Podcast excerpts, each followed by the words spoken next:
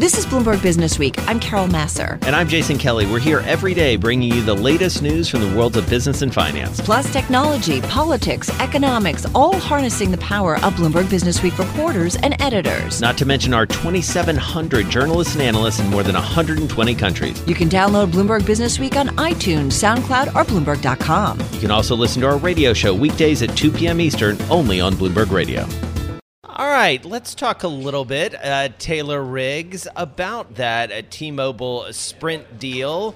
Uh, John Butler here with me in New York City, Senior Telecom Services and Equipment Analyst for Bloomberg Intelligence, joining myself and Taylor. Obviously, this is a deal that is been watched very closely for a long time. Two years in the making. Yeah. Hanging out there for two years. It's incredible and unprecedented in the sense that it was approved by the FCC uh, and it was approved, more importantly, by the Department of Justice. And then a group of 13 states, including Washington, D.C., sued to block the deal for fear that uh, wireless prices could go up with three carriers in the U.S. now instead of four. Yeah. Um, my argument has always been that this deal is good for the industry and good for consumers because it's going to get 5G out there a lot more quickly. Number one. And number two, I don't think Sprint would have made it alone. And mm-hmm. so we would have ended up with three carriers anyway. So, net net, I, I think good news. Sorry, Taylor. How no, no, no. I'm just curious how much of a surprise this was because a lot of analysts that we were speaking to thought, frankly, that the states had a very good case. Is today's decision a surprise?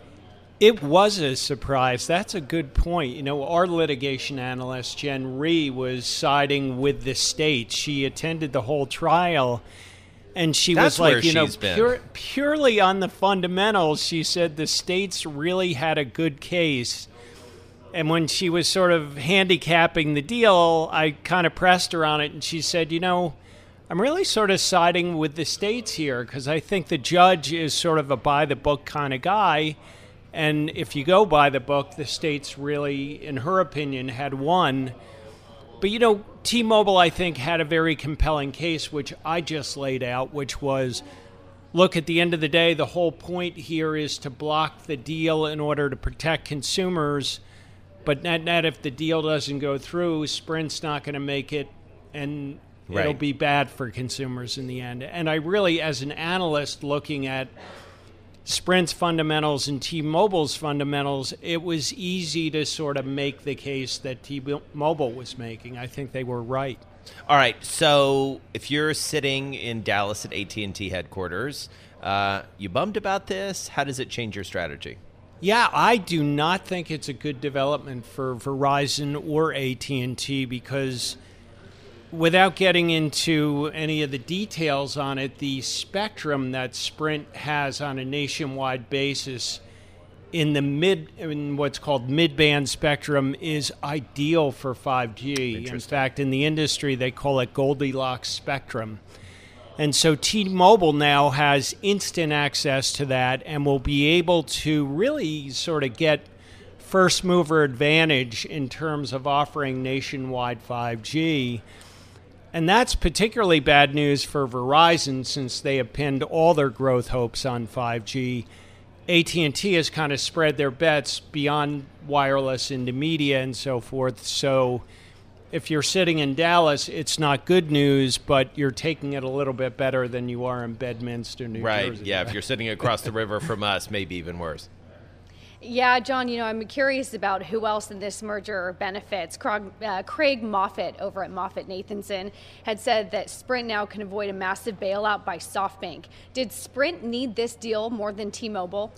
Oh, definitely, Taylor. Um, as I said, you know, they really, I'm sure, put forth a failing firm argument. In other words, if the deal doesn't go through, we're ultimately not going to make it. I mean, I'm, I wasn't privy to those discussions, but that would be my guess. And, um, you know, sort of what I, I was jokingly referring to the blast radius of the deal is fairly big. You know, I think the tower companies uh, like American Tower and Crown Castle in the near term benefit from that accelerated 5G rollout.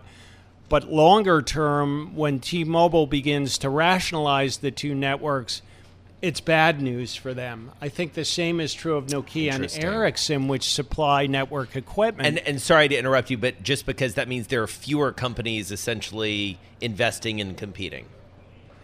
Well, there's that, and also T-Mobile is essentially going to shut down Sprint's network. They're going to migrate okay. those subscribers over to its own network. To be fair, they're going to be putting all the spectrum into service and probably yeah. using some of, of Sprint's towers, but they're going to be closing probably over 15,000 sites. And so that net net in the long run is not constructive to tower company growth. How about for consumers? Good, bad, indifferent? What do you think? I think indifferent to good. Like it's it's a little bit early to tell, but I, I think if if I'm right and T-Mobile gets 5G out there quickly, I think that's good for consumers. I think the fear that wireless prices are going up is unfounded. Interesting. You know, wireless service really is sort of a commodity service yeah. now. If you raise your price, someone else is going to lower it. And right. I don't think one fewer carrier in the market is going to make a big difference. Yeah, competition among those big names certainly it's uh, tough. Seems yeah, fierce. It's really right. heavy. John Butler, JB, Senior Telecom Services and Equipment Analyst for Bloomberg Intelligence. Been following this deal through its near completion. It's been uh, hanging out there a long time.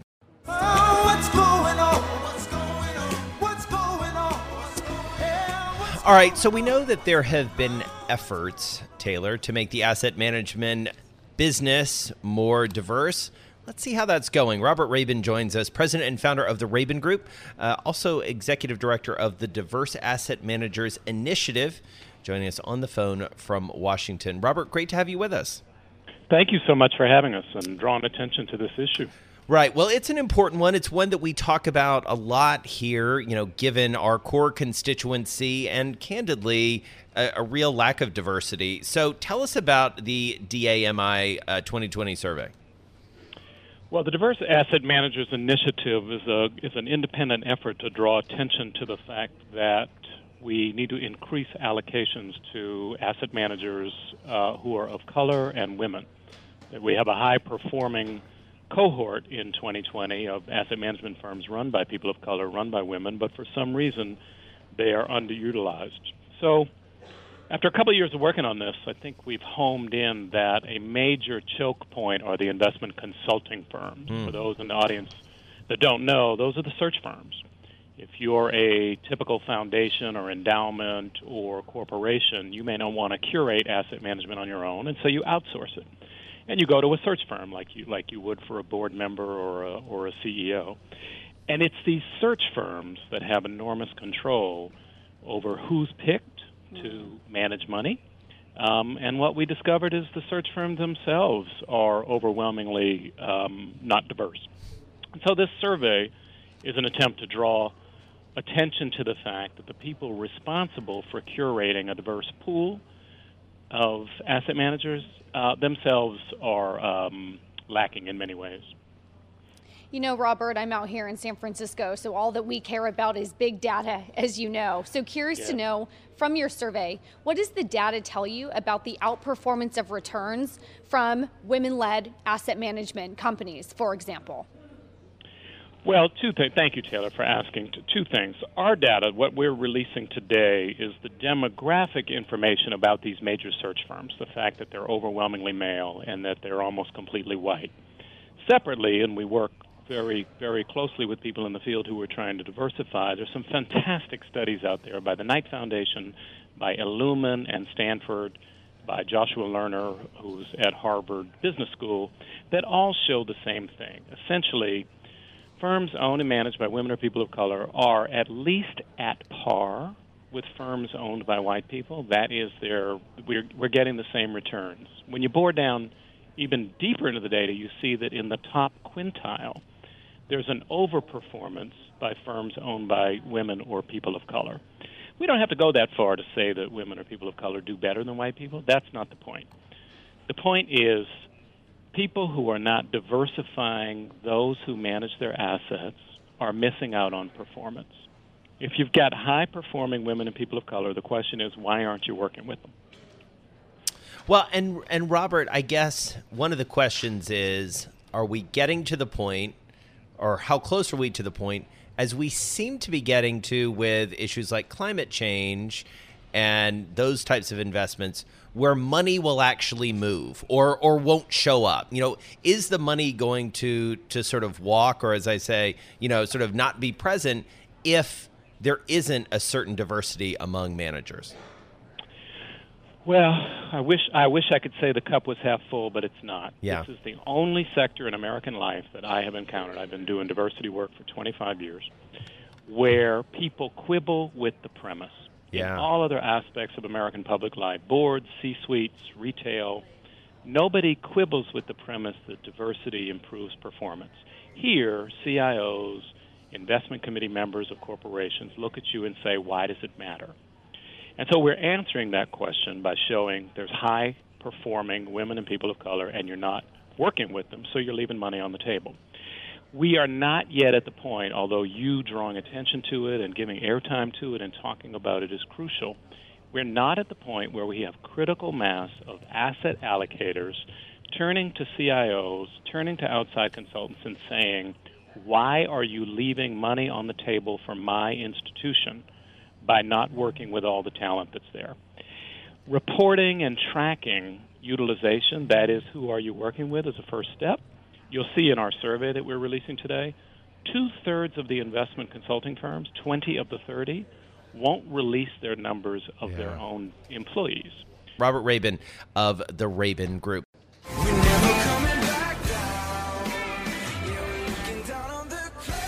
All right, so this is a story that is just tailor made for Taylor Riggs and myself. We yes. both loved it. Uh, Anders Melin is here. He wrote it.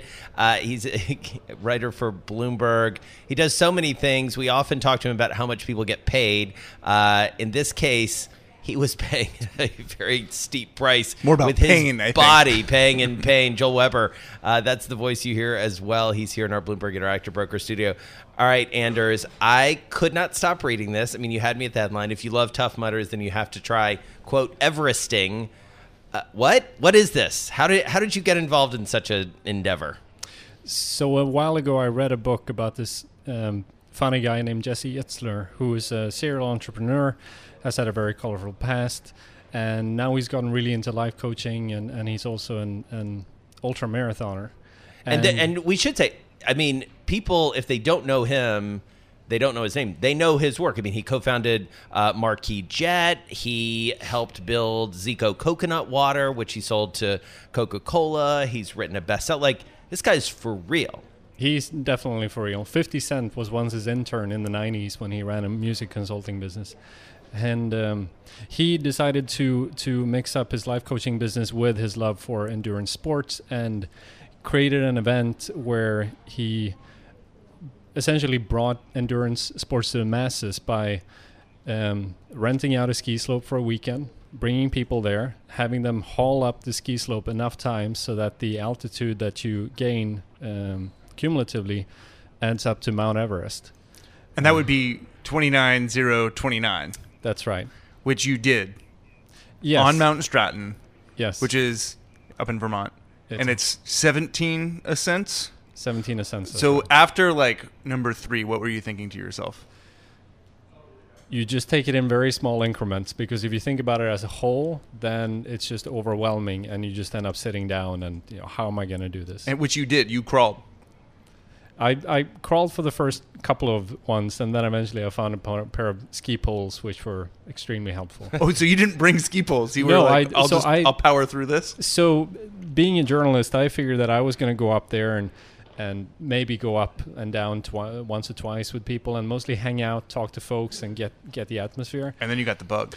Then I got up there and I realized that I'm 31. I realized that I was all, pretty much the youngest person there out of the 200 participants and felt compelled. I can't not compete. I just there was no. I mean, I'm I'm a former competitive swimmer. I just could not just stay right. on the sidelines.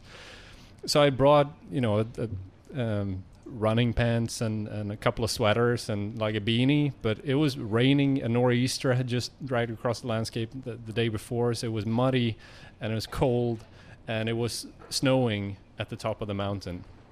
So whereas it, most other people had, they just had spent a fortune on protective gear and the right boots. I didn't need my ski poles, but luckily I found a spare pair Right. just hiding behind a corner. So Taylor, I mean, this seems like the sort of thing. I, I, I mean, all kidding aside, like you are a very experienced marathoner. This is the sort of thing that that appeals to you. But you also, uh, being out there in San Francisco, know that. I mean, this is very much in in the zeitgeist, right? As they say. A hundred percent. There's such an outdoor culture here. And I think the quote from the story, Jason, that I love the most is to feel pain is to feel alive, which is why I think between both you and me, we've done Yeah. easily double digit marathons combined. And so I think the point, Anders, or my question is, does this come down to the thrill of it, right? Like when you feel pain, you're at most alive. What's sort of the reason why someone would want to do this? Yeah, that's the question that I asked pretty much everybody that I ran into on the mountain over the 20 plus hours that it took me to to accomplish this. Um, and I got a few different answers. Some people were there because they were feeling a midlife crisis, and you know they they uh, needed to do something to break out of the rut.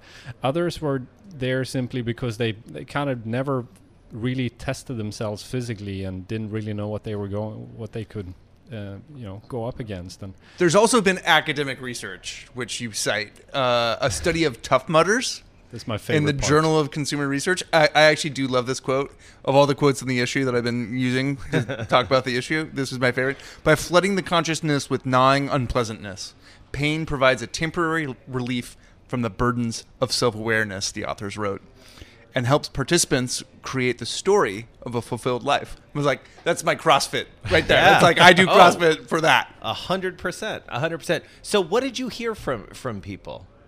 So many people were saying that I've never really challenged myself physically, and many of them work white collar jobs, are very accomplished, maybe run their own companies, and they just feel like this is yet this is the next frontier of what they need to conquer and really see what they're So where else can you do this? Because you know Stratton is Vermont, but like y- you can scale this and do it many different places, right? Yeah, so the guys that that uh, organized this event, they also have one in Idaho, and they um, they will have one. They have one in, in Arizona as well, I believe. And so, Taylor, eh, you know, I mean, this goes to conversations you and I have had on air and off about sort of the viability of this industry in a lot of ways, right? You know, that things sort of come in and out of, of vogue. You know, what do you make of of this? You're totally right. I wanted to ask Anders Melin how much this was going to cost me when I uh, take the whole TV crew out to the uh, Arizona or the Idaho and you attempt to approve my expense report. Anders, uh, how much is this going to set us all back? So it's uh, around four thousand dollars per person, but it should be said, even though that's pricey for um, going on a really long walk, um, you it's a full service event. You get very well taken care of. You have a twenty week training program uh, ru- going up to it, and while while on the mountain, you are kind of surrounded by the who's who of endurance sports. There, there's a bunch of um, ex elite triathletes um, that hang around. There was an ex Olympic swimmer who gave an, uh, information about nutrition. And there's a guy that ran across the Sahara Desert a decade ago who was also hanging out with us on the mountain and Right. telling stories. Well, and it is, I mean, which speaks to this whole idea that, I mean, there is this community piece of this, this desire in a in an age, and this goes to something Taylor is experiencing every day out there in Silicon Valley. You know, this notion of in a social media life, what are you actually doing with your body, and how are you interacting with other people in a very real uh, and visceral way? And How much pain are you putting on your shoulders? Exactly, Yeah. exactly. Instead of just tweeting. Yeah. In any case, not that there's anything wrong with that. Anders Melin, uh, congrats uh, as our uh, colleague Devin. You're gonna do it again? Would, would you do it? Um, maybe I'll stay on the sidelines. this Okay, time. all right. exactly. Are you going to do one, Joel? Should we do one together? No, absolutely not. All right, good. No, I'm joking. Yes, of course. Yeah, Taylor and I are going to go. You, you can join Taylor and me. She's in. When you get back east, Taylor, A we're going to hundred do it. percent. Yeah, oh We're my not doing the Philly Marathon together. We're doing this. We're doing this. All right. Thank you both so much.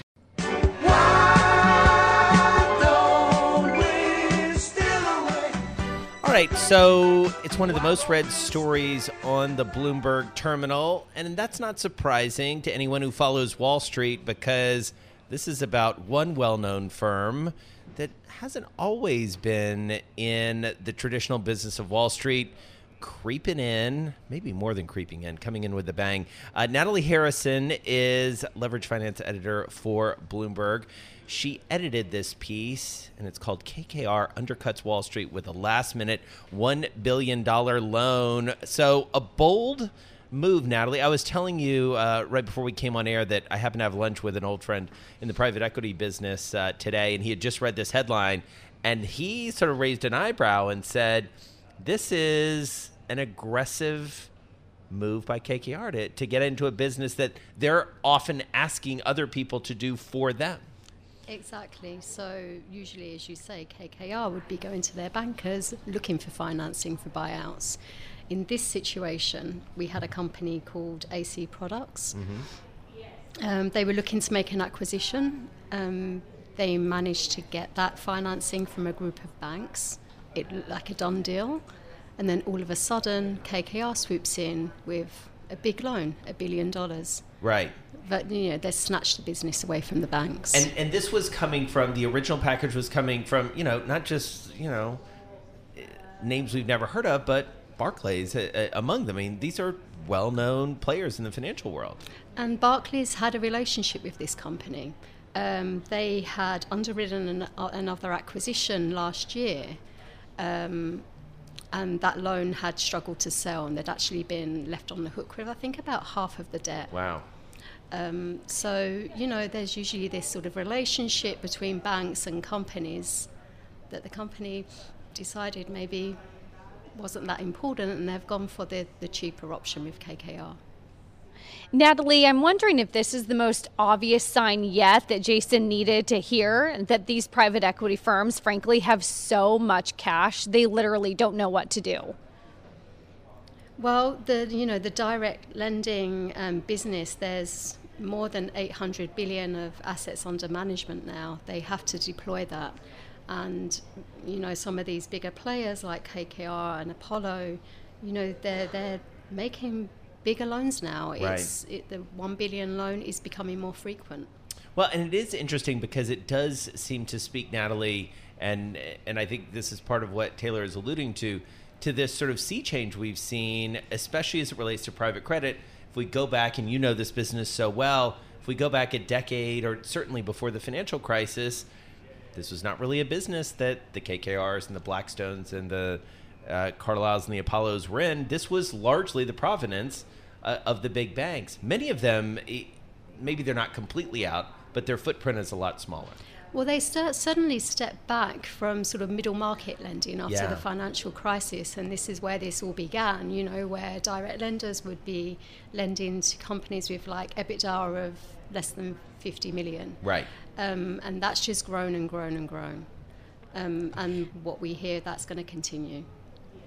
Natalie, I'm wondering if you can expand on this a little bit more and talk to us about if this is sort of the beginning of what we can expect to be a, a broader trend. That this isn't a one off, this isn't a KKR offset, this isn't an AC products one off, that this is really just the beginning of a much bigger trend.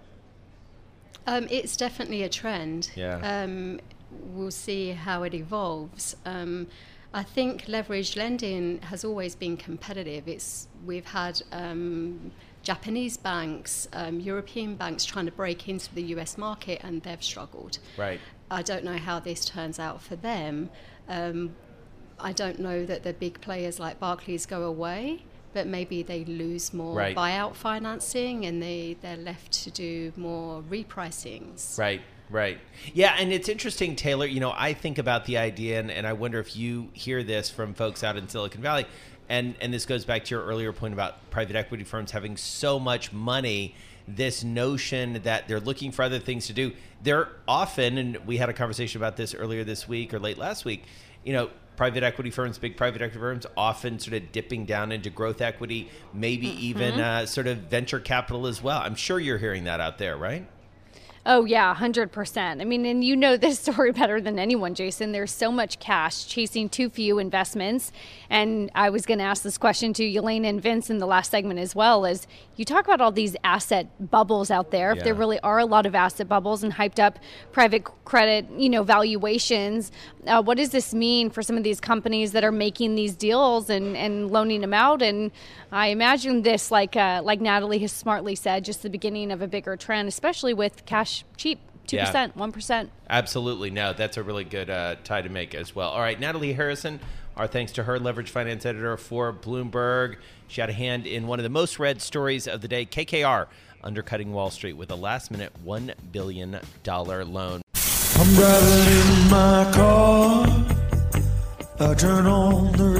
How about you let me drive? Oh, no, no, no, no. Who's gonna drive you home? Honey, please, I'll do the driving. Drive on. Excuse me, I want to drive. Just drive, baby. It's the question that drives us. This is the drive to the close. That funky music will drive us till the dawn. On Bloomberg Radio. And it is time for the drive to the close. Alan Zafran back with us, founding partner, co CEO at IEQ Capital. He joins us on the phone just down the road from Taylor Riggs in San Francisco. He's in Foster City, California. Alan, excuse me, great to talk to you again. Great to be on Jason Taylor. It's so beautiful. I can see you across the bay here in your office there in the city. I know. I know. Jason is so jealous because you and I are waving at each other across from from the bay, and he's stuck in cold New York. I know. I mean, yeah. I have to say, I I am living wrong here. Uh, you two are out there uh, living it up with uh, some gorgeous weather. So, you know, Alan, uh, you sent over some notes, which uh, really got me thinking.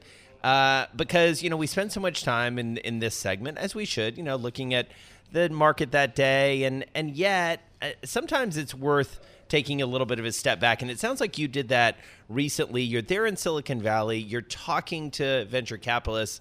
Private equity guys, they aren't necessarily, unless maybe they've got a company going public uh, that day or recently, as caught up in the vicissitudes, as it were, of the public market.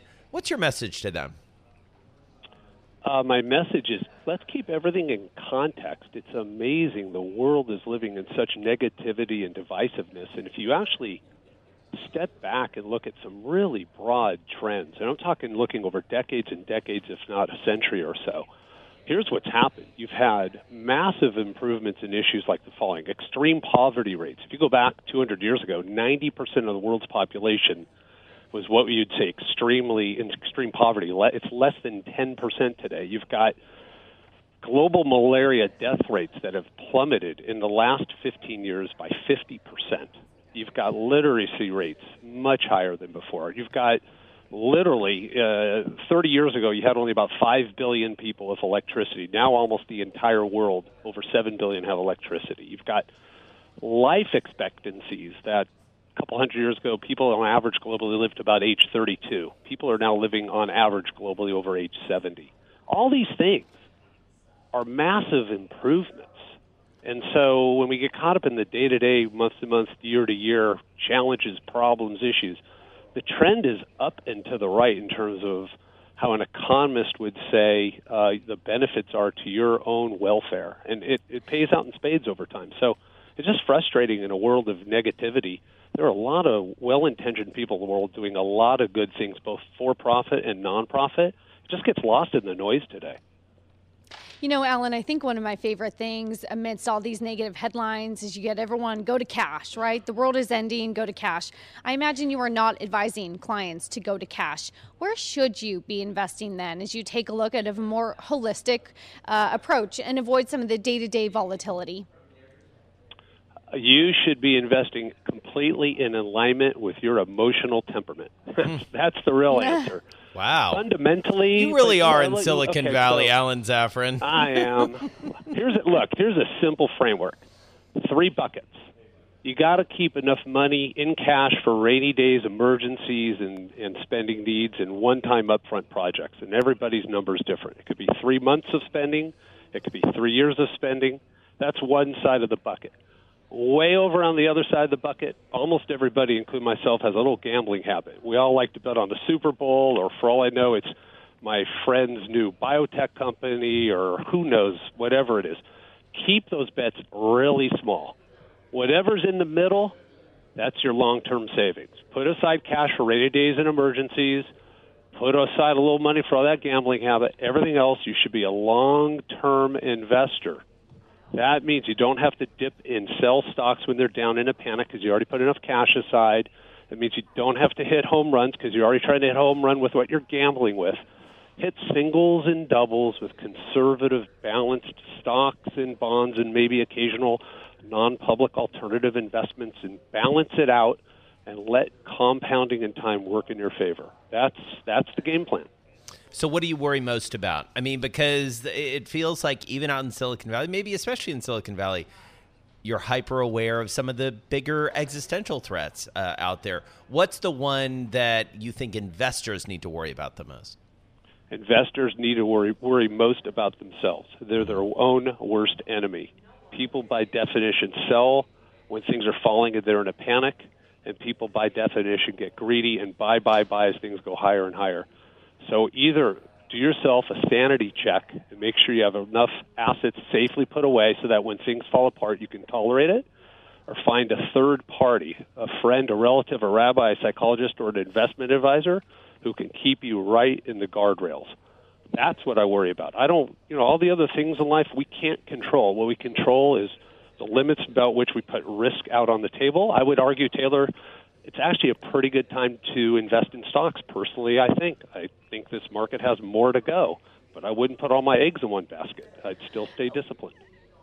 I wonder, broadly speaking, we talk about equities now back up near record highs. You have 10 year yields continuing to fall. We just had a big conversation on private assets. KKR, so much cash. They're now lending out uh, to other buyout companies.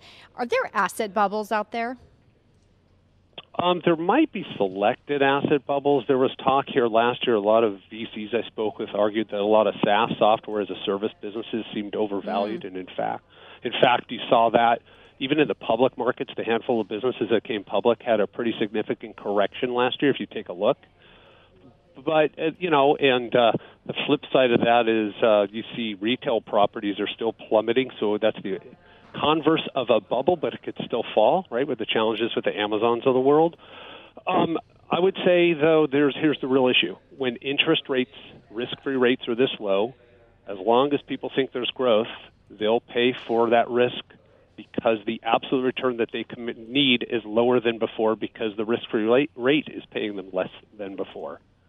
So I still think stocks can make sense when if you pay 20 times earnings, you're getting a 5% yield back on your money. That's 3% more than a treasury bond. That's yeah. a wide spread.